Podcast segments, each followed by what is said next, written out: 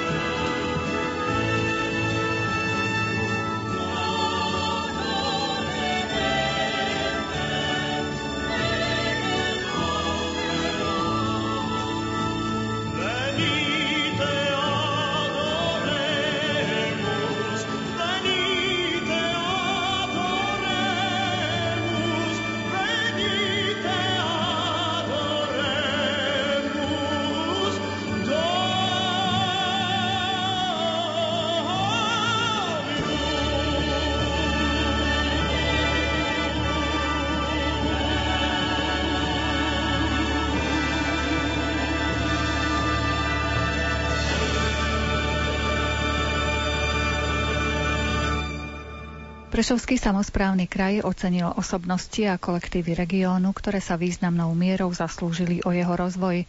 Ocenenia si počas slávnostného večera prevzali siedmi laureáti. Bolo udelené aj jedno mimoriadné ocenenie, medaila predsedu Prešovského samozprávneho kraja.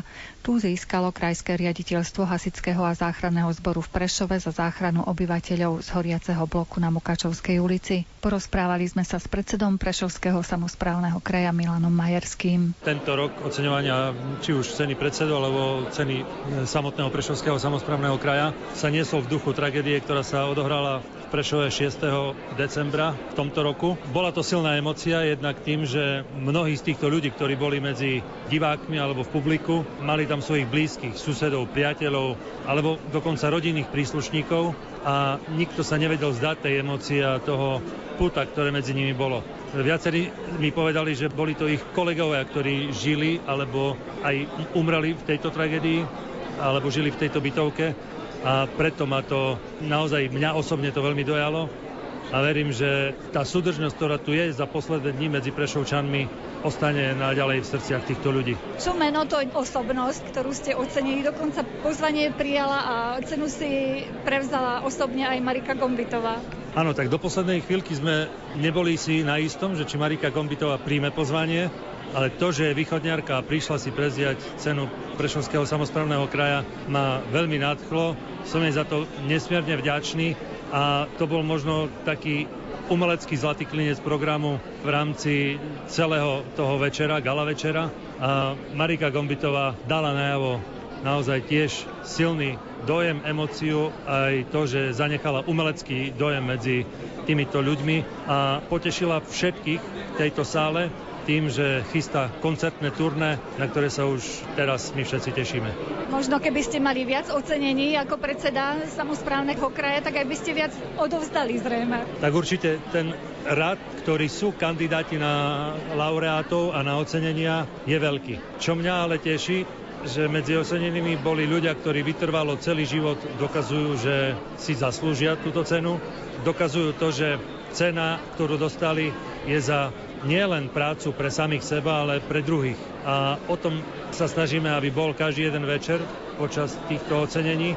A tá myšlienka na charitu, pomoc blížnym, lásku k blížnym a nechať niečo zo seba pre tých druhých a pomôcť im nejakým spôsobom a to je jedno, či už sú v terminálnom štádiu svojho života, alebo potrebujú pomoc ako Rómovia, ktorí žijú možno v ťažkej komunite.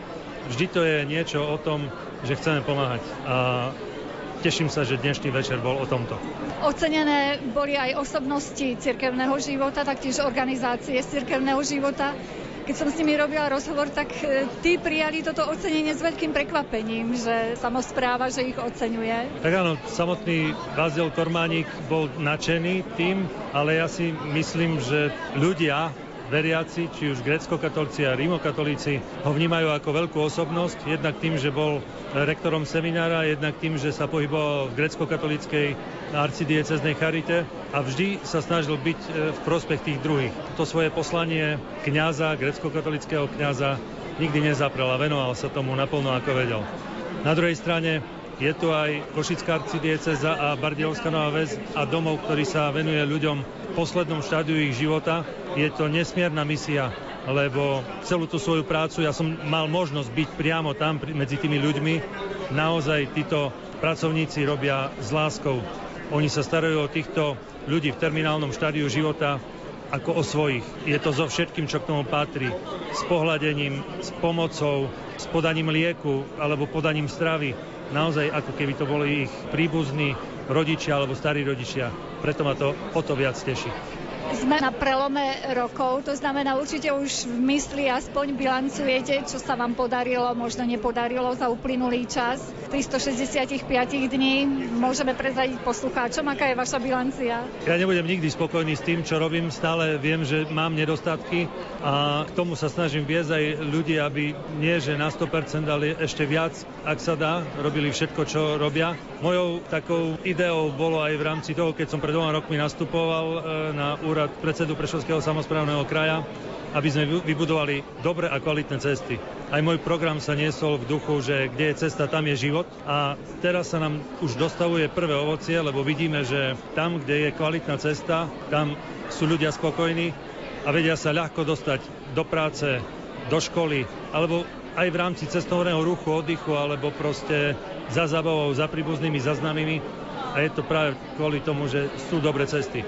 Samozrejme, nie sú všetky ešte opravené, ale plán, ktorý sme si stanovili na toto volebné obdobie, by mal byť ten, že by sme mali vybudovať všetky cesty, ktoré sú v nevyhovujúcom alebo favorijnom stave a to bude v podstate taká vizitka toho, že ak sa chce, tak sa dá budovať to, čo ľudia najviac chcú. Čiže keď sa vás spýtam na plány v roku 2020, tak to sú cesty a ešte čo? Určite cesty budú naďalej veľkou prioritou. Na druhej strane ja sám si uvedomujem, že ak sa nebudeme venovať mladým ľuďom, ak sa nebudeme venovať rodinám, tak nebudú mať motiváciu žiť v tomto kraji.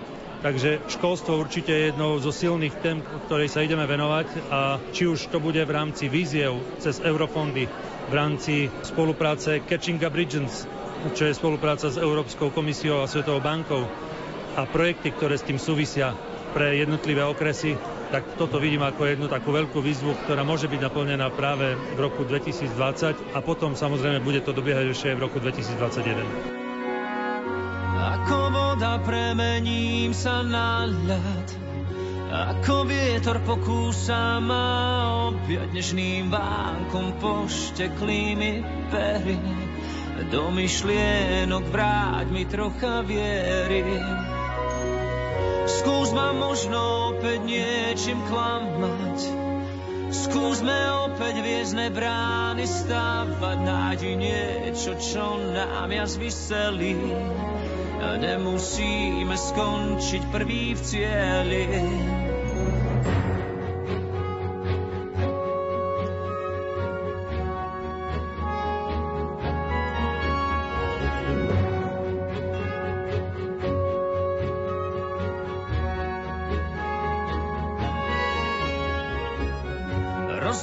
Mojom srdci kameň. Nevral prosím už viac nájdi kľúče od zamknutých dverí, živo vodou pokrop moje pery.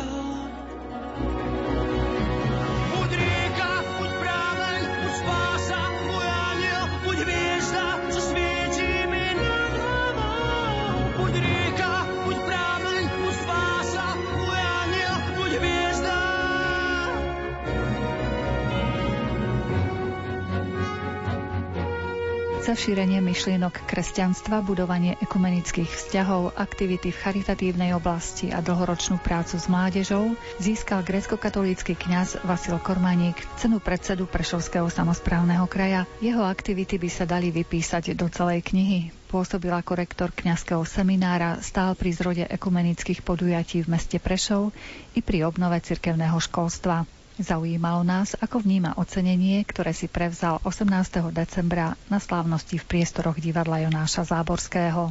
Ja to vnímam ako šok, ako prekvapenie, lebo nikdy som nejaké ocenenie neočakával. A už vôbec nie od, poviem, od svetských ľudí.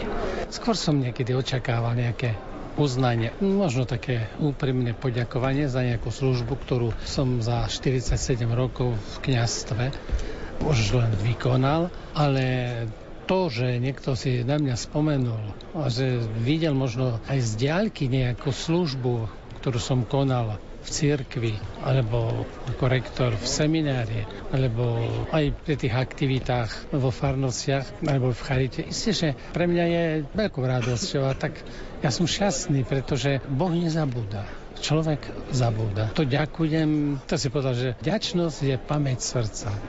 A tá pamäť zlyháva. Zabudáme na tých, ktorí pre nás dobre urobili a nedokážeme prísť k ním možno niekedy v pokore povedať, skutočne patrí ti uznanie, aspoň to poďakovanie z mojich úst. Vašu prácu si všimli napriek tomu, že teda žijeme taký hektický život, že naozaj nedokážeme poďakovať tým, ktorí si to zaslúžia. Možno je to aj tým, že ste aj teda ten civilný svet obohatili svojimi aktivitami. Možno, že aj to je pravda, že človek vstupoval aj do toho civilného života a civilného sveta, aj medzi tých jednoduchých ľudí a že táto práca, možno teraz v posledných 5 rokoch v Charite, bola vlastne medzi ľuďmi, ktorí neboli kde si v popredí, ale ja osobne som nikdy nikým nepohádal. Nikdy nikoho nepoučal, nikdy nikomu, kde si nič nevyčítal. A naopak snažil som sa vcítiť do ich problémov, do ich zápasu, do ich bojov a Tešil som sa s nimi, keď vyhrali boj so závislosťou. Keď dokázali prekonať všetky tie prekážky a zaradiť sa do života. A dnes, že sú skutočne a žijú takým zmysluplným, krásnym, nádherným životom. A z toho sa teším. Možno, že tam niekde niekto všimne. Ale myslím, že ten všímavý a vnímavý je jedine ten otec, ktorý nezabúda na svoje deti. Nezabudol ani na mňa, jedného takého neporiadného a niekedy aj svojvoľného syna. Ale ešte keď som e, svojho času robil na Sekčove, si prestavbu kina na chrám, vtedy som si povedal tak s humorom, keď som nemal ani haliar na to, že by som rozbel stavbu, ale vtedy som si povedal, a tak sme takú v úvozovkách takú dohodu zavreli s nebeským osom, že pane, ty rob a ja ti pomôžem. Tak jednoducho. A viete, že to fungovalo a že sa vytvorilo dielo, pri ktorom nám nikdy financie nechybali a vždy sa pán postaral, že to, čo sme potrebovali urobiť, sme urobili. A dnes je to dielo, kde v nedelu príde minimálne 800 ľudí na tri bohoslužby, na dve grécko-katolické a jednu rímsko-katolickú omšu a som šťastný. A keď e, sa dívam na deti, mládež, na tie sviatočné okamihy v chráme, mám z toho nesmiernu radosť. Lebo si poviem, Bože, Ty si to robil. Ja som ti len pomáhal, sem tam niečo som zbabral, ale Ty si to robil veľkolepo, a robil si to naozaj s veľkým zápalom, lebo si vedel, že uprostred tohto sídliska chceš mať miesto, kde chceš objímať hriešnikov, padlých, úbohých, chceš pomáhať tým, ktorí sa vracajú k tebe. Počas e, toho takmer polstoročia vašej kňazskej služby určite sa vyskytli aj zložitejšie momenty. Ktoré to boli, ktoré ste museli zvládnuť? Ten najťažší moment bol a myslím, že aj mal som tú čest na UV hovore v Rádiu Lumen to prezentovať a myslím, že to bola príprava na rozlučku s našou 10-ročnou dcerou Luciou. A to bol najťažší moment, keď sme sa dozvedeli diagnózu a ten ťažký moment, keď sme zápasili. A potom ťažký moment, keď sme bojovali s Bohom. Keď tie otázky stále boli, ale odpovede neprichádzali, ale postupne sme spoznávali, že odpoveď príde, ale príde až potom neskôr. A myslím si, že aj ten čas bol takým dozrievaním pre nás, dozrievaním vo viere, dozrievaním eh, v láske, ako si upevňovaním sa v tom utrpení. A ja som ďačný Bohu za to, že pri tom všetkom som eh, nezapochyboval o Božej láske, že som neodvrhol Boha zo svojho života. Nepovedal som, Bože, ja robím pre teba toľko a ty nemôžeš jednu vec urobiť pre mňa. Nie, nebolo to. A naopak, naopak tešil som sa. Tešil som sa, že prišiel čas, keď Boh ukázal, že je mocný. Že prišiel čas a Boh ukázal, že pozri, ja robím pre teba. Otvor oči. Otvor oči a uvidíš, aké veľké veci ti robím. A pre teba. A to, keď nás tak ako si smerovalo aj v rodinom, aj v manželskom živote, aj potom, keď sme mohli prežívať aj svoj čas za pribúdajúcimi vnúčatmi a keď sme mohli prežívať radosti s nimi, to bolo len a len dar a svetlo z neba, že Pozri, zabudol som na teba? Nie. Nezabudol som. Som s tebou. Neboj sa. Uver vo mňa a ver ďalej. V tomto roku si pripomíname 30 rokov od novembra 1989. Dokážete si vzpomenúť, ako vyzerali vaše prvé slobodné Vianoce a prvý slobodný Nový rok? Vtedy som mal možnosť trošku viac sledovať v televízii aj tie manifestácie, pretože sme boli tak trošku pod palbou eštebákov. Sme boli tak prenasledovaní. Časté návštevy návštevy a taký, taký nepokoj to bol, lebo keď som videl z chrámu auto, ktoré som dobre poznal, že to je auto Eštebáka, tak som vedel, že už, už mám postarané o zábavu, ale očakával som, že čas sa zmení. Lenže časy sa zmenili ale nezmenili sa ľudia. Otvorila sa cesta k viere, Prestali sme byť prenasledovaní, nemuseli sme sa skrývať, ale prestali sme mať záujem o Boha. O pravdu, že predsa Boh je dielom aj tohto novembra, aj, aj tých ďalších rokov, že Boh do toho vstúpil skutočne takým mimoriadným spôsobom a my sme to brali ako odmenu za to, že aký sme my múdri, šikovní a čo dokážeme, dokážeme v tých ďalších rokoch života. My sme nedokázali, lebo to nezmenilo srdcia ľudí ľudia ba naopak stali sa ešte možno súrovejšími, krutými, bezohľadnými, sebeckými, lákomými. No a to všetko, čo už pokračovalo ďalej, tak to poznáme, že dôležití sú tí, ktorí vtedy boli veriaci a zostali. Vtedy boli verní Bohu a zostali verní Bohu. Vtedy mali zopnuté ruky, mali ich celé 30 ročie a majú ich aj teraz. Teda, ktorí zostali verní. A to je najdôležitejšie aby sme zostali verní v každej dobe. V ťažkých chvíľach i chvíľach radosti zostať verní Bohu.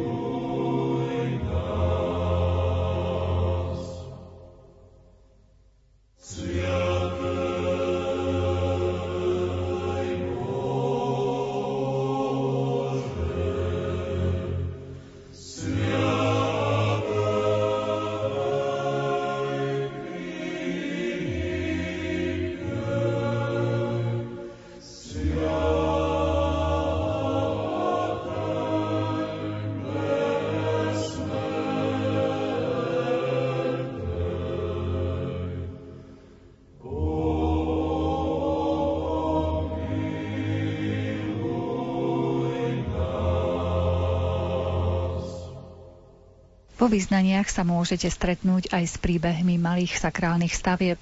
Venuje sa im odborná pracovníčka Východoslovenského múzea v Košiciach Klaudia Buganová. Predstavujeme vám ich postupne v abecednom poradí. Áno, tak sme ešte len na začiatku abecedy, ale predsa sme sa už prepracovali až k písmenu D. Ako viete, vždy, keď človek píše nejaký text, alebo keď sa zaoberá tým, čo by mal dať do takej literárnej podoby, tak mu veľakrát prídu na um rôzne motívy alebo rôzne námety. A keď som sa zamýšľala nad tým písmenom, ktoré nasleduje v abecede teda po C alebo po Č, že aké D by sme teda čo D tak ma napadlo také slovo, ktoré je veľmi úzko spojené s príbehom malej sakrálnej stavby a to je slovo dialog. Lebo nebyť dialógu, nebyť toho, že človek sa pred tým sakrálnym objektom aj prihováral tej nadprirodzenej bytosti a v dialógu, alebo potom teda vlastne v tej poklone, v modlitbe išlo o veľa, tak skutočne aj tu by sme mohli porozprávať veľmi veľa príbehov a najmä toho, prečo človek sa snažil alebo chcel osloviť Boha práve na nejakom mieste, nie doma alebo v kostole, alebo možno niekde na púti ktoré stavby patria k tej téme dialog, ktoré by ste nám ponúkli? A pri tomto dialogu som sa najprv zamýšľala nad tým, aké vlastne bolo správanie sa, alebo teda chovanie sa človeka, čo by sme hneď navonok videli, najmä u našich predkov, babičiek našich a u detkov, tak skutočne, ak človek pristúpil ku krížu alebo ku kaplnke, ak to bol muž, tak určite sňal z hlavy klobúk. Žena sa uklonila alebo pokľakla a samozrejme sa prežehnávali ľudia. Prežehnávali sa pravou rukou, si urobili znamenie kríža a duchovne sa ako keby boli pripravili na tú modlitbu alebo na tú prozbu, ktorú už chceli predniesť pred krížom. Bolo aj to, že ten ich prvý ako keby pohyb smeroval vlastne k tomu dotyku my vidíme ešte aj dnes mnohých starších ľudí, a možno však aj nielen starších, že sa dotknú toho kríža alebo toho kameňa alebo aj toho železa možno, alebo sa k nemu až celkom nachýlia a pritisnú. Takže toto je veľmi zaujímavý akt toho, ako vlastne človek sa obradne pri kríži správal. A ešte mi mnohí moji informátori rozprávali, že sa aj speciálne pozdravili. Že keď boli pred kaplnkou, tak povedali buď pozdravená každá kaplička, v ktorej prebýva naša matička, alebo ak pri kríži, tak buď pozdravený každý kríž, na ktorom je pribitý náš Ježiš.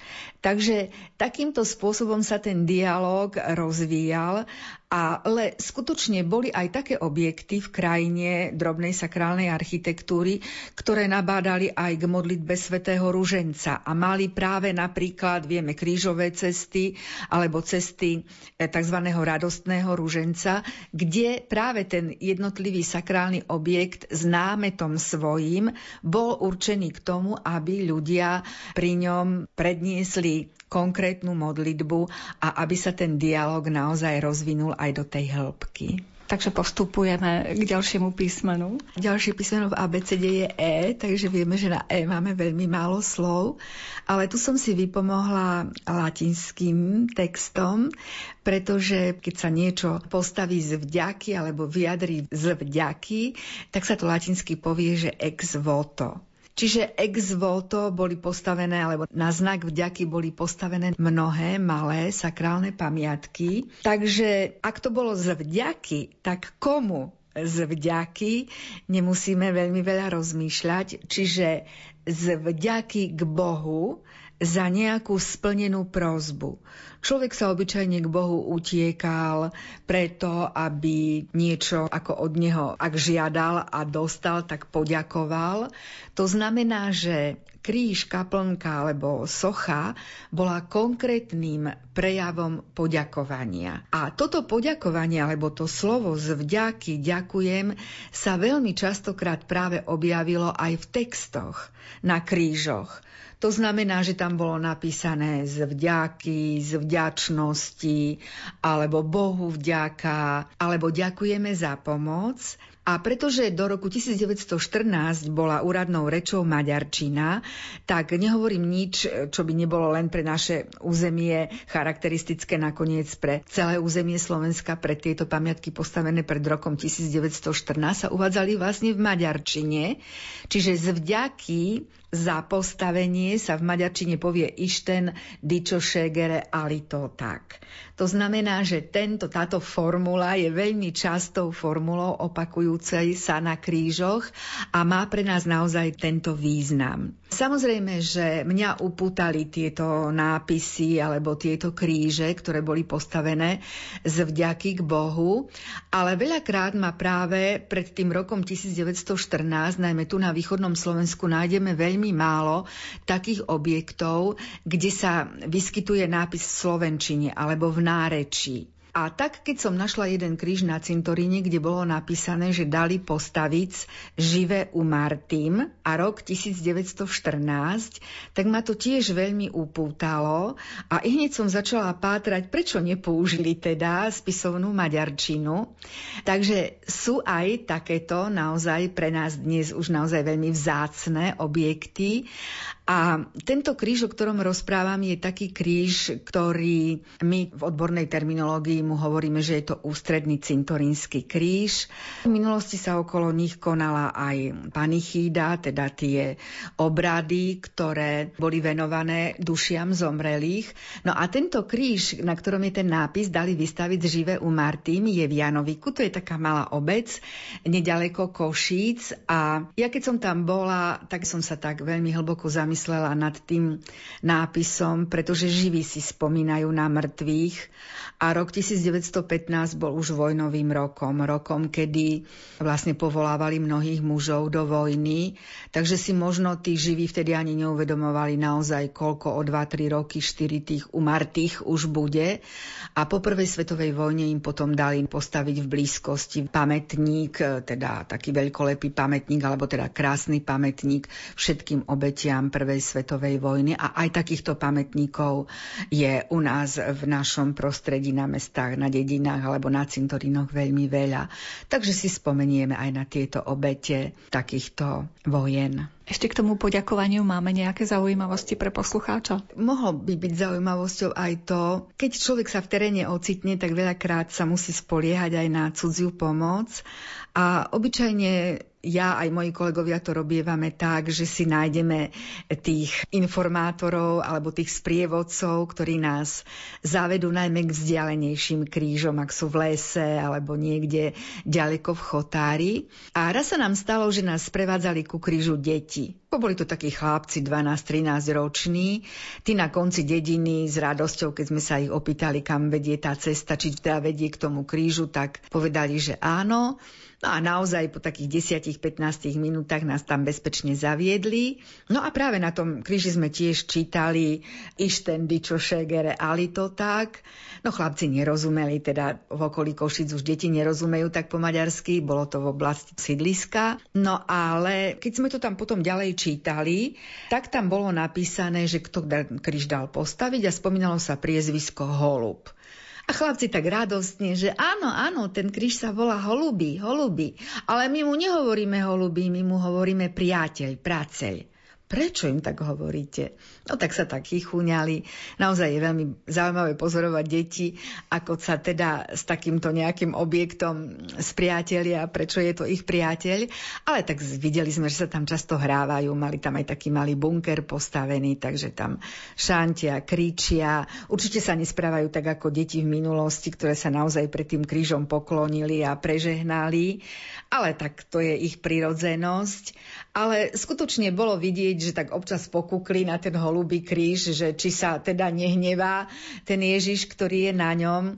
Takže skutočne to bola veľmi taká pekná prechádzka a to, že aj dnešné deti alebo dnešná mladá generácia, aj keď už to správanie je iné, ale aspoň vedia, kde to je a prečo to tak je a majú k tomu tiež určite úctu patričnú ich veku a ich prostrediu.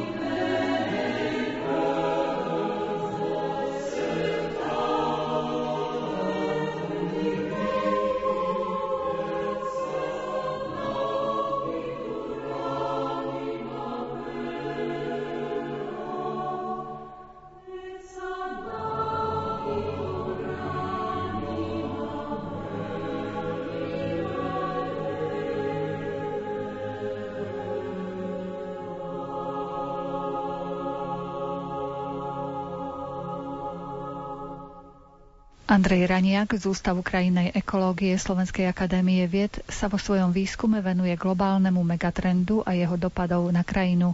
Pokúsi sa nám vysvetliť, čo ten megatrend vlastne je. Veľmi ľuďom nič nepovie, čo to je globálny megatrend, ale keď si to tak rozmeníme na drobné, tak vlastne trend je nejaký vzorec, podľa ktorého sa vyvíja určitá situácia. Megatrend je zo skupenie viacerých takých vzorcov a globálny megatrend je vlastne zo skupenie niekoľkých trendov, ktoré nám pôsobia celosvetovo. S touto témou prišla prvýkrát Európska environmentálna agentúra. Už od roku 2010 sa robili prvé štúdie a v roku 2015 e, vlastne vyčlenili 11 takýchto globálnych megatrendov, ktoré nám pôsobia v krajine na celom svete sú odsledovateľné a vlastne tieto megatrendy zadelili do takých tematických skupín, ktoré sa volajú klastre a tie sú populačný, technologický, ekonomický, environmentálny a ešte taký jeden zvláštny, ktorý je ohľadom manažmentu a riadenia. A vlastne prečo je dôležité skúmať a sledovať tieto trendy? No každý ten trend nám ukazuje smer, v akom sa budeme vyvíjať do budúcnosti. A keďže poznáme súčasnú situáciu a vieme si odsledovať spätne pár rokov, ako sa to pomaly vyvíja, tak vieme robiť odhady do budúcnosti a vieme sa pripraviť na to, čo príde. Je to samozrejme vždy v nejakom rozpetí nepresnosti, ale tak, aby som nehovoril len všeobecne, tak napríklad e, prvý globálny megatrend GMT1 v klastri populačného je populačný rast. Je svetovo známe, že populácia celosvetovo stále stúpa, sú odhady do roku 2050, kde by sme sa mali dostávať až k 10 miliardám na planéte. A teraz implikácie, ktoré z toho vyplývajú, sú mnohé a zasiahne to ako potrebu zvýšenej produkcie jedla, tak potrebu nových ubytovaní, priestorov, zabezpečenia hygieny a všetky tieto potreby rastú, ale máme stále iba jednu planétu. A pripraviť krajinu na to, aby nám zabezpečila všetky tieto potreby, ktoré potrebujeme pre naše prežitie, to je vlastne takouto víziou, ktorú chceme zistiť z celej tematiky globálnych megatrendov, je na čo sa máme pripraviť a ako to vieme dosiahnuť. Ste rozobrali práve ten klaster populačný. Ešte vyberte zo 2-3, aby ste nám tak na ilustráciu priblížili. Tak technologický klaster je ten druhý a to je stále rastúci technologický rast. Aby to nevyznelo, že tie megatrendy sú len nejaké negatívne, tak napríklad tento je taký pozitívnejší. Technologický rast vlastne v tom môžeme vidieť, alebo teda technologický pokrok, ten nám práve pozitívne vplýva prínosom nových technológií, ktoré nám práve že môžu pomôcť adaptovať sa na tieto zmeny. Napríklad veľký pokrok zažívajú v poslednej dobe nanotechnológie a biotechnológie, ktoré nám môžu pomôcť lepšie čistiť pôdu, lepšie čistiť vodu, získavanie sladkej vody pre väčšiu populáciu. A vlastne tieto technológie sú zatiaľ teda tiež len v takých počiatočných fázach, ale ten trend je natoľko rastúci, že nám bude ovplyvňovať aj to, ako budeme využívať krajinu v budúcnosti. Čiže ho musíme brať do zreteľu. Ďalej ekonomický klaster, tak z toho by som vybral napríklad e, stály pokračujúci rast produkcie hrubého domáceho produktu. To znamená, že vlastne západný štýl života, ako ho často nazývajú v úvodzovkách, je typicky zvýšenou mierou konzumácie a produkcie. A dostali sme sa svetovo až do miery, kedy to už nie je únosné pre krajinu a sme v situácii, kedy na celom svete stále ešte je tento trend rastu produkcie hrubého domáceho produktu a až teraz napríklad e, populácie v Ázii a v Afrike sa začínajú adaptovať na tento západný trend, ako ho voláme, alebo západný štýl masovej výroby a masovej konzumácie. Čiže tu sú už tie negatívnejšie očakávania, že vlastne ešte bude stále väčšia a väčšia intenzifikácia. Z týchto globálnych megatrendov nám teda, a čím sa aj najviac zaoberáme u nás na ústave, je vlastne štvrtý klaster a to je klaster environmentálny, kde spomeniem teda najmä dva také globálne megatrendy a to je úbytok biodiverzity a rastúci tlak na ekosystémy.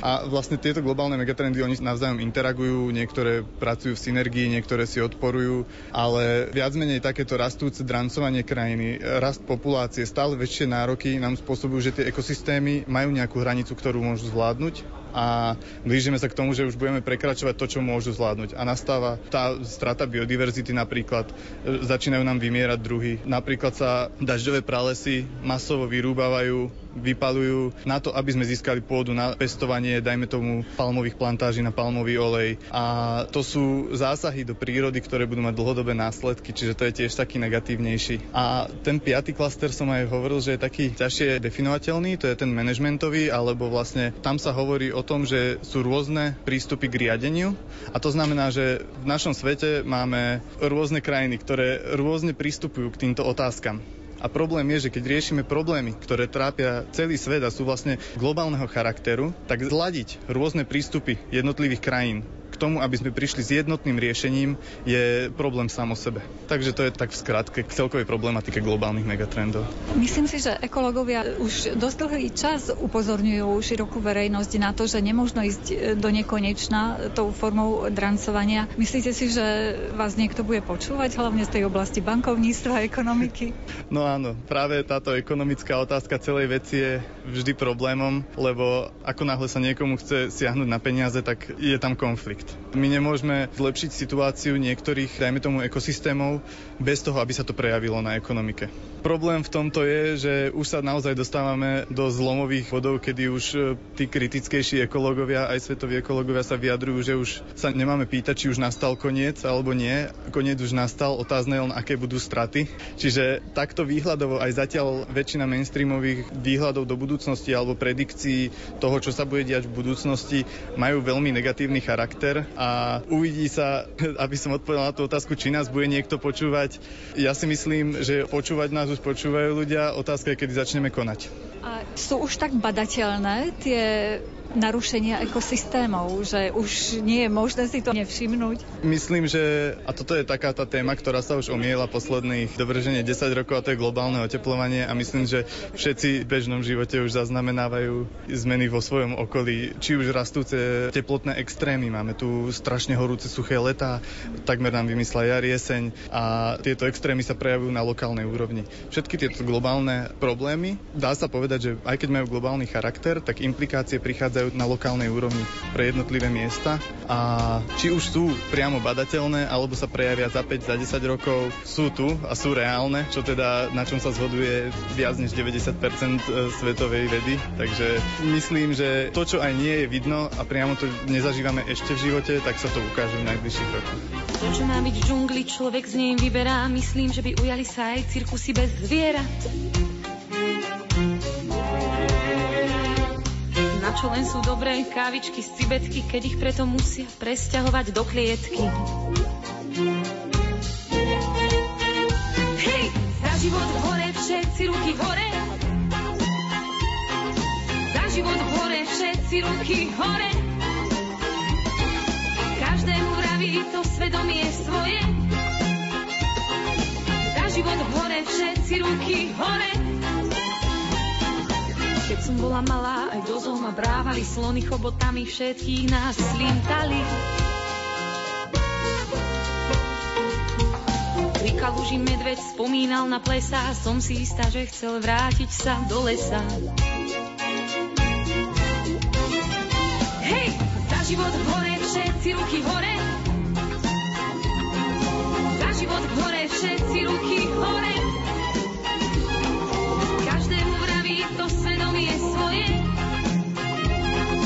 Za život hore, všetci ruky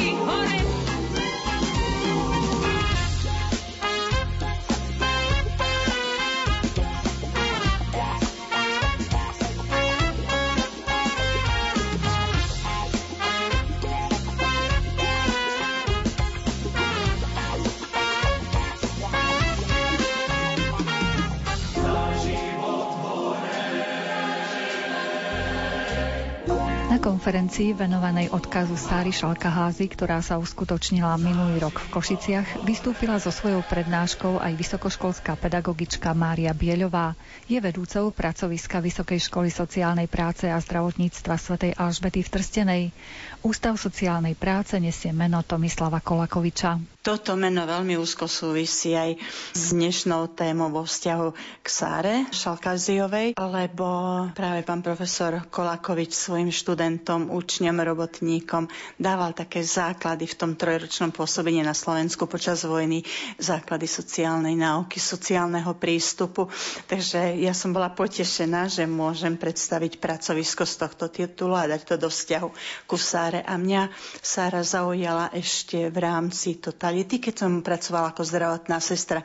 Čítala som jednu jej poznámočku, že zmeniť smer cesty, keď vidím deti hrať sa, hoci sú zašpinené na ulici guličky. To ma tak chytilo za srdce, že zasvetená osoba plne akceptujúca, prežívajúca tú realitu iných ľudí a vedela na to adekvátne reagovať dôstojne. Ona splnila poslanie, že tie deti akoby prijala do svojho srdca modlitbou, ale zároveň ocenila to, že sa hrajú, že sa vedia hrať dnešné deti, že nevedia, čo to je. Hrať sa guličky na ulici alebo na piesku v nejakom cudzom dvore. A druhá vec, práve tá mentalita súčasného sveta, otázka zadefinovania toho najvyššieho dobra, to v rámci aj globalizácie, že my môžeme budovať jednotný dom, jednotnú Európu, ale keď nemáme pomenované to základné smerovanie, prečo ten jeden dom a na akých princípoch ten jeden dom má stať, tak to nevybudujeme. Bude to také zvonku, natlačanie. A Sára bola v tom pekná, že naozaj išla v tej tradícii línii prvotnej cirkvi. Reflektovať situáciu a dať sa do tej situácie s plným nasadením, niekedy majetkovým, niekedy intelektuálnym, niekedy jednoducho len takým vytvorením bezpečia pre toho človeka, ktorého bolo treba chrániť a potom výsledkom naozaj takýchto jej rozhodnutí bolo aj to obetovanie života, lebo ona mohla uniknúť, neunikla. Nevyhla sa tomu konfliktu už potom, keď došlo k razii v ich dome. A vo vzťahu ku tej globálnej Európe alebo globalizácii, že je to o tom chrániť prirodzené veci prirodzené hodnoty a nedať sa zatlačiť do kúta, že prirodzené tie nemoderné, akože treba niečo nové skúšať. Prirodzenosť nás nesklamá. Prirodzenosť ani nebuduje protirečenia. Tradícia môže budovať tradičné hodnoty, keď ich bude chrániť radikálny moslim, budú ináč vyzerať, ako keď ich bude presvedčený opravdivý kresťan, tak oni môžu na seba naraziť. Ale keď postavíme veci na prirodzenosti, za tým je prirodzený Boží zákon a prirodzená autorita Boha, ktorú nosíme všetci. Či veriaci, či neveriaci, len nevieme, že nám to tam pôsobí, že nás toho vnútri nás sami chráni. Tak tuto je tá cesta. A nosnou takou myšlienkou mojou boli dve otázky otázky, ktoré dala jedna sudánska mamička, ktorá dala k adopcii svoje trojročné dievčatko do čiech jednej rodine, jedným manželom, ktorí tam pracovali ako dobrovoľníci. Oni potom to trojročné dievčatko si zobrali, po troch rokoch nastúpilo do školy a pozvali túto maminku na prvé rodičovské združenie. A to bolo úžasné, že tá maminka položila dve základné otázky. Nevedela čítať, nevedela písať, vedela ako tak trošku rozprávať. A položila tej mojej kamarátke, preto viem o tom príbehu, otázku, že pani učiteľka, máte deti? A druhá otázka, pani učiteľka, usmieva sa moja cerka v triede. Ona nepotrebovala vedieť výsledky, či je dobrá v češtine, či chápe matematiku. Tieto dve otázky, že tá prirodzenosť, keď sa opravdivo žije a keď ten človek má úprimne rád ľudí, nech byť zlý a vytvára to aj priestor, že všímať si potom tých druhých, tie druhé kultúry a hľadať to spoločné. Tak toľko. Preto som rada, že Sára v tomto má čo nám povedať všetkým. Takým podtitulom dnešného stretnutia je aj dnešný mladý človek. Vy sa určite stretávate tiež s dobrovoľníkmi, možno aj s klientmi v takom veku. Váš názor na to sú iní tí mladí ľudia alebo potrebujú niečo iné od nás? Iní nie sú, majú iné technické vymoženosti okolo seba, ako sme mali my, ale takisto vedia ohodnotiť autenticitu. Poviem skúsenosť pred troch rokov zase niektorých rodičov, lebo sem tam chodím poslúžiť do rodín, do spoločenstiev, tak aj v rámci takého spoluvedenia, spolu akoby takého namáhania sa na ceste za pánom. A tie rodiny išli s deťmi, urobili taký výlet, 33 detí išlo do Osvienčimu do koncentračného tábora.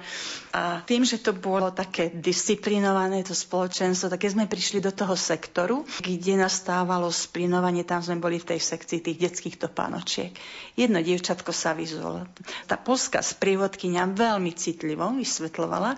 Dievčatko sa začalo vyzovať z takej solidarity, že tuto tie detičky už nemali nič ani do pánočky. A postupne začalo druhé dieťa, ďalšie, ďalšie, potom chlap. Nakoniec sme sa aj my dospeli štyri vyzuli. A tá sprievodkynia bola z toho úžasnutá. A potom nám, keď sme skončili, poďakovala sa za to a hovorí, počkajte ešte a buďte chvíľočku pri novej skupinke. Tú novú, tú ďalšiu skupinku viedol slovenský sprievodca a ten hneď, keď videl tie decka, tam také staršie, 15-18 ročné, hovoríme, že chcete to na krvavo. Proste urobil z toho tak akože akčné, akčné vysvetľovanie. No a ona to potom tá sprievodka nehovorí, tam sa určite nikto nevyzuje. To bol taký postreh, že ide o to, že mladí ľudia budú len takí, ako ich my vidíme, vnímame a kam im, my doprajeme, aby prišli. Keď im doprajeme akčáky, že je to o krvi, ale mňa sa to nedotýka, mňa to už nebolí, to bolelo iných, tak je to potom taká nezúčastnenosť a z takýchto ľudí nemôže byť, alebo bude veľmi cynický aj odborník, aj človek v sociálnych vzťahoch. Takže nie mladý človek, ten aj Sokrates povedal, že mladí ľudia sú stále tí istí, ale nám sa zdajú, že sú horší, ako sme boli my. Kto sa učí kráčať, šliapne aj do blata, veď cesta k cieľu býva kľukatá, to ma učí dívať sa pod nohy, to mi zvykli od mala hovoriť. Občas kráčam sám len tak za nosom, sám seba pýtam sa, kto vlastne som, som len človek z mesa a kostí, ktorý si robí hlavu z maličkostí. Nevládzem, nechápem, že máš otvorenú náruč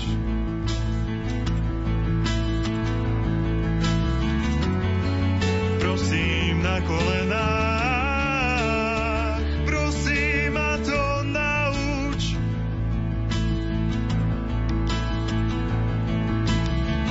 Pokiaľ budem dýchať a túlať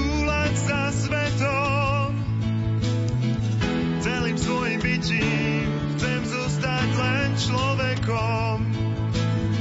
A ak si môžem vybrať, čo mi môžeš dať,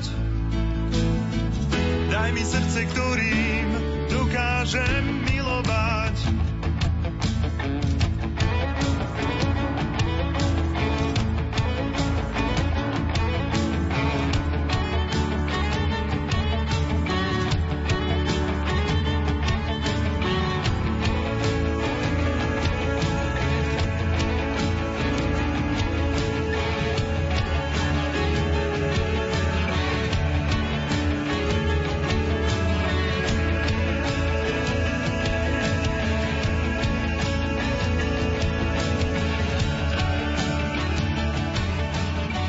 ľudia sú tvárniteľní ešte, kým sú v mladom veku. Sú to obdobie, hlavne tej predpuberty a puberty je kritické na autoritu a ako náhle ten mladý človek vidí, že dospelý, ktorý tak nejak mentorsky čo si núka, tak jednoducho to už tam je zatvorené uši, oči, srdce, tam treba iný prístup. Aký? Tak ja už sama sa bojím, že čo povedať, keď prednášam, ale napríklad veľmi rada učím filozofiu, lebo študenti ju nemajú radi, ale potom, hej, keď sa prelúskame takými základnými pravdami a postojmi a hlavne v tej výrokovej logike, keď si povieme princípy a napríklad v novinách now.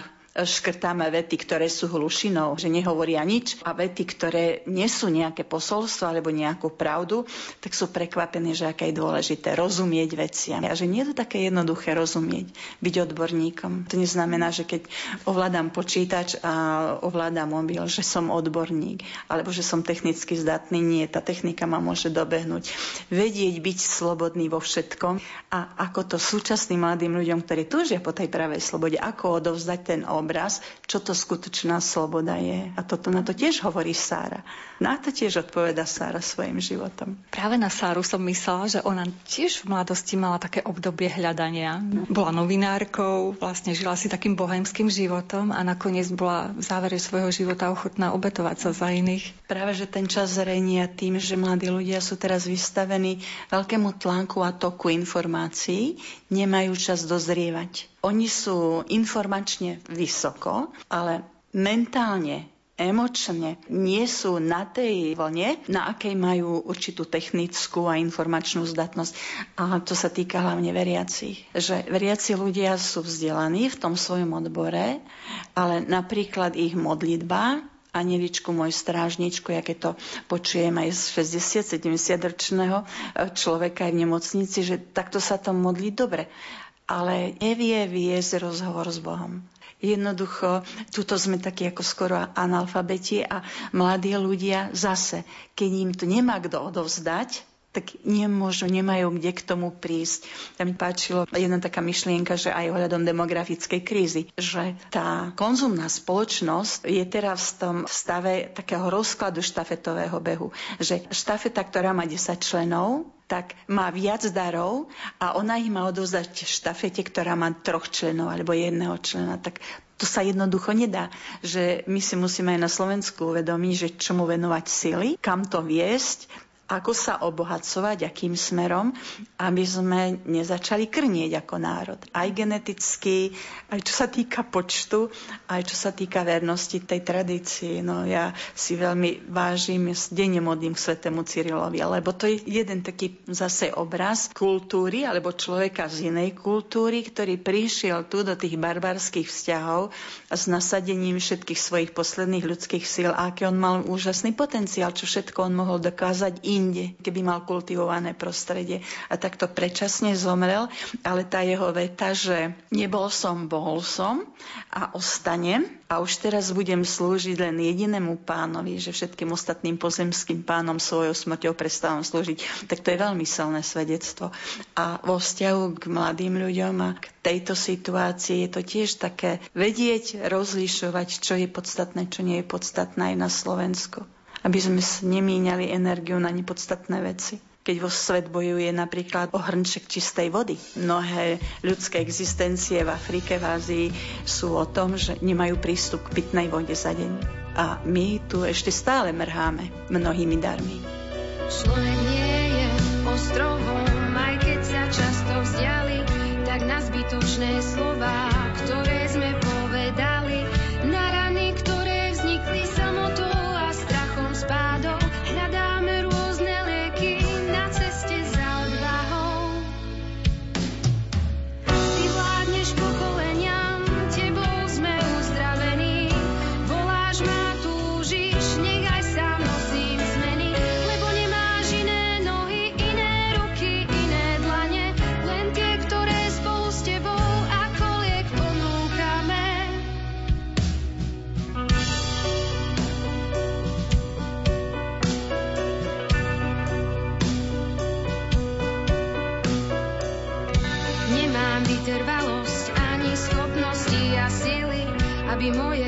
moje skutky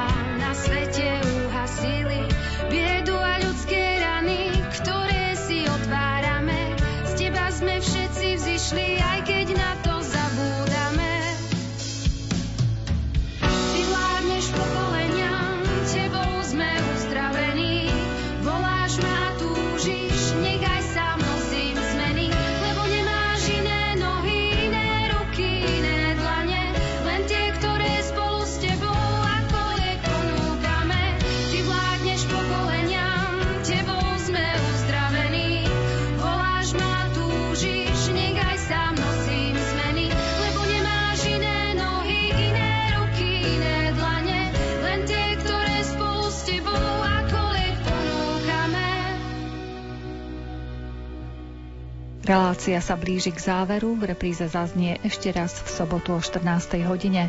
Pripravili ju Jakub Akurátny, Jaroslav Fabián a redaktorka Mária Čigášová. Ďakujeme vám za pozornosť a želáme vám pekný deň.